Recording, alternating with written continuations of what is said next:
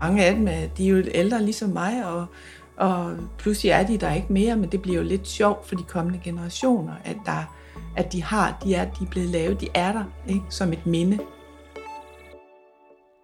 I fiskeriets hus i Bankop står 17 fiskere i blå overalls blandt gamle fiskerhytter, en skibssimulator, hvor du selv kan styre en fiskekutter og andre rekvisitter fra livet ved og på havet. Fiskerne er malet af billedkunstneren Solvej Moa, som vi besøger i denne episode af podcasten Kunstnernes Ø. Jeg hedder Solvej Moa, jeg er billedkunstner, øh, uddannet på det Fynske Kunstakademi, og jeg arbejder mest øh, overvejende med maleri øh, og det figurative udtryk. Jeg bor ude ved, jeg bor på Langeland, jeg bor helt ude i vandkanten, og øh, finder min inspiration øh, meget ofte ved stranden og i den kultur, der er forbundet med, med at være, være menneske ved stranden om sommeren og ved havet i det hele taget. Øh, og havde jeg boet et andet sted i landet, øh, så havde mine billeder set anderledes ud. Det er der ingen tvivl om. Og lige netop det med at finde inspiration i det, som man er omgivet af, har Solvej også gjort, da hun skulle male sine fiskere. Det var måske ikke lige sådan specifikt øh, Bagenkops øh, fiskeri og, og, der, og fiskerne dernede, men nu er jeg jo her på, på øen, og så det var oplagt at bruge, bruge det miljø, der var dernede. Fordi det er jo øh, generelt over hele kan man sige, Danmark i de små fiskermiljøer, der er ved at, at være uddøende. Ikke også? Så det kunne have været, kan man sige, et andet sted. Men øh, der var... Øh, øh, jeg, jeg har simpelthen ikke haft den politiske dimension på fra start. Det har dybest set ikke interesseret mig. Det, der interesserede mig, det er de mennesker, der er, er inde bag den der kedeldragt et eller andet sted. Ikke? Da Solvej malede portrætterne i perioden 2008 til 2011, var de altså ikke tænkt som et indspark i en politisk debat om fiskeriets overlevelse i Bangkok. De kan dog inden for den nærmeste fremtid komme til at stå som et monument over noget, der var engang. Erhvervsfiskeriet i Bangkok er nemlig på en derute, og frygten er, at erhvervet helt vil uddø med de kommende generationer. Gennem mange årtier har netop dette erhverv ellers været kendetegnende for livet i byen. Solvej er med sine mandshøje værker med til at sikre, at dette kapitel af byens historie ikke går i glemmebogen. Værkerne var oprindeligt tænkt som en installation, hvor en videoprojektion af en bølge skulle skylle ind over malerierne. Bølgen kunne blandt andet tolkes som et forvarsel om tidernes skiften. At jeg godt ville have den dimension med, at der faktisk også var klimaforandringer.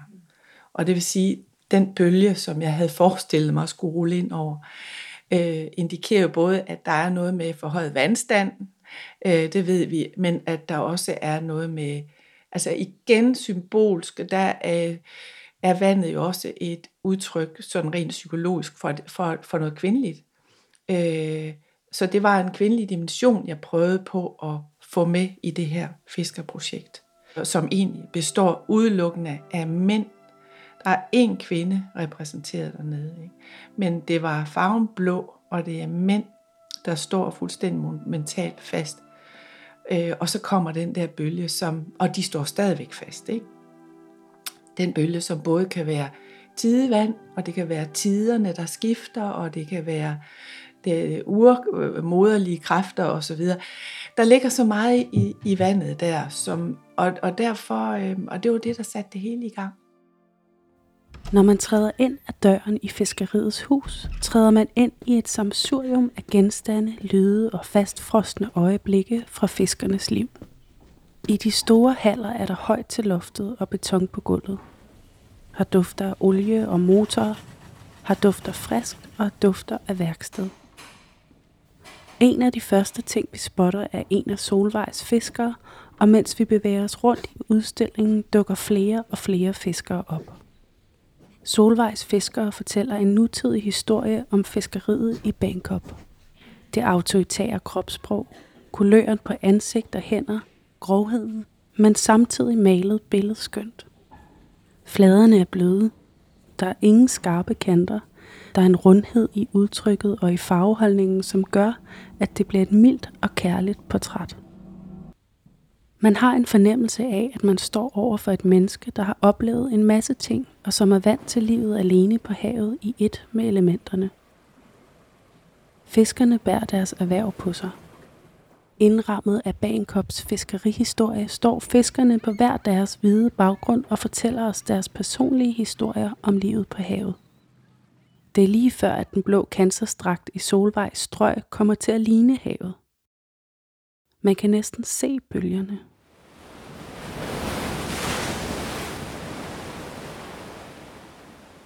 Jeg fik lov til at møde de her fiskere. Mm.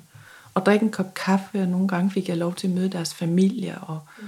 og så fik vi jo en snak om det med fiskeriet. Så derfor kom de enkelte jo til at betyde noget. Mm. I forhold til at udføre projektet. Mm. Fordi du kan ikke lave et portræt, du kan ikke stå og arbejde med det, hvis du ikke har mødt personen. Fordi du får en dialog, og du får, uanset hvordan, så får du et forhold til den, du portrætterer.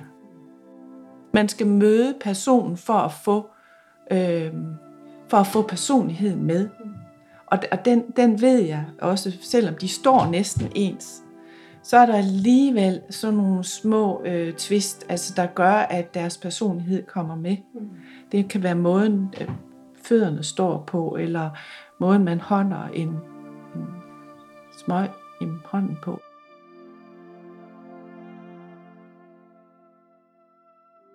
Vi slutter af med en opfordring til at besøge Fiskeriets Hus og hilse på Solvejs fiskere og med en sød lille anekdote.